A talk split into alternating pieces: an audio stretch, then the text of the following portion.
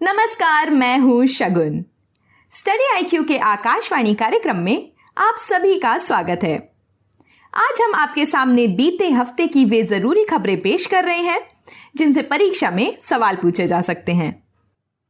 दोस्तों, आगे बढ़ने से पहले आपको बता दें कि आकाशवाणी की सभी वीडियो अपडेट्स के लिए आप मेरा टेलीग्राम चैनल ज्वाइन कर सकते हैं। तो आइए शुरू करते हैं खबरों का सिलसिला।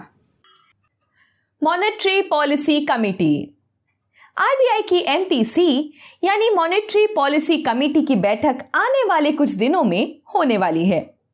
ये एमपीसी की वित्तीय वर्ष 2022-23 की पहली बैठक होगी। आपको बता दें कि आरबीआई एक्ट 1934 के सेक्शन 45 जी बी के तहत केंद्र सरकार एमपीसी का गठन करती है। पहली एमपीसी का गठन सितंबर 2016 में किया गया था। छह सदस्यों वाली इस कमेटी में तीन सदस्य आरबीआई से होते हैं। बाकी के तीन सदस्यों को केंद्र सरकार अपॉइंट करती है। आरबीआई की गवर्नर कमेटी के एक्स ऑफिशियो चेयरपर्सन होते हैं। आरबीआई के डेप्यूटी गवर्नर भी इसके एक्स ऑफिशियो सदस्य होते हैं। एक ऑफिसर को सेंट्रल बोर्ड द्वारा नॉमिनेट किया जाता है। मॉनेटरी पॉलिसी का मकसद देश की इकोनॉमी में मनी सप्लाई के मैनेजमेंट से है। आइए देखते हैं अगली खबर।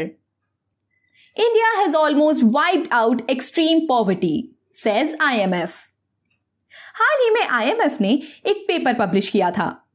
उसके मुताबिक भारत ने एक्सट्रीम पॉवर्टी यानी गंभीर गरीबी को लगभग समाप्त कर दिया। इस पेपर को अर्थशास्त्री सुरजीत भल्ला, अरविंद वीरमानी और करण भासिन के द्वारा तैयार किया गया है। पेपर के मुताबिक, भारत में गंभीर गरीबी में जीवन बसर कर रहे लोगों की संख्या कोविड के दौरान भी स्थिर बनी रही। गौरतलब है कि विश्व बैंक के मुताबिक पीपीपी यानी परचेजिंग पावर पैरिटी के टर्म्स में हर दिन एक दशमलव नौ डॉलर या उससे कम पर गुजारा करने वाले लोगों को गरीबी रेखा से नीचे माना जाता है।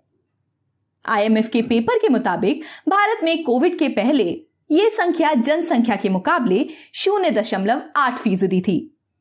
आपको बता दें कि आईएमएफ 190 सदस्यों वाला एक इंटरनेशनल ऑर्गेनाइजेशन है। इसका मुख्यालय वॉशिंगटन डीसी में है। इसके प्रमुख कार्यों की बात करें तो अंतरराष्ट्रीय मौद्रिक सहयोग को बढ़ावा देना। अंतरराष्ट्रीय व्यापार के विस्तार और संतुलित विकास को सुगम बनाना, विनिमय स्थिरता को बढ़ावा देना। इसके अलावा, भुगतान संतुलन संबंधी कठिनाइयों का सामना कर रहे सदस्यों को संसाधन उपलब्ध कराने का जिम्मा भी इसके पास है। आइए जानते हैं अगली खबर। सरस्वती समन 2021 प्रोफेसर राम दरश मिश्र को सरस्वती समन 2021 के लिए चुना गया है। उनकी कविताओं के संकलन मैं तो यहाँ हूँ के लिए उन्हें इस पुरस्कार से नवाजा जाएगा। के के बिरला फाउंडेशन द्वारा दिए जाने वाला यह सम्मान साल उन्नीस सौ इक्यानवे में शुरू किया गया था। ये भारत में साहित्य के क्षेत्र में दिए जाने वाले पुरस्कारों में प्रमुख स्थान रखता है। साल 2020 के लिए यह पुरस्कार मराठी लेखक शरण कुमार लिम्बाले को दिया गया था। इसे संविधान की आठवीं अनुसूची में दी गई 22 भाषाओं में से किसी में किए गए साहित्यिक कार्य के लिए दिया जाता है। आइए देखते हैं आज की आखिरी खबर। नो वन हैज़ फंडामेंटल और absolute right to receive foreign donations supreme court ने केंद्र द्वारा 2020 में विदेशी योगदान अधिनियम 2010 यानी एफसीआरए में किए गए संशोधनों को मंजूरी दे दी है। कोर्ट ने कहा है कि किसी को भी विदेशी चंदा लेने का मौलिक या पूर्ण अधिकार नहीं है।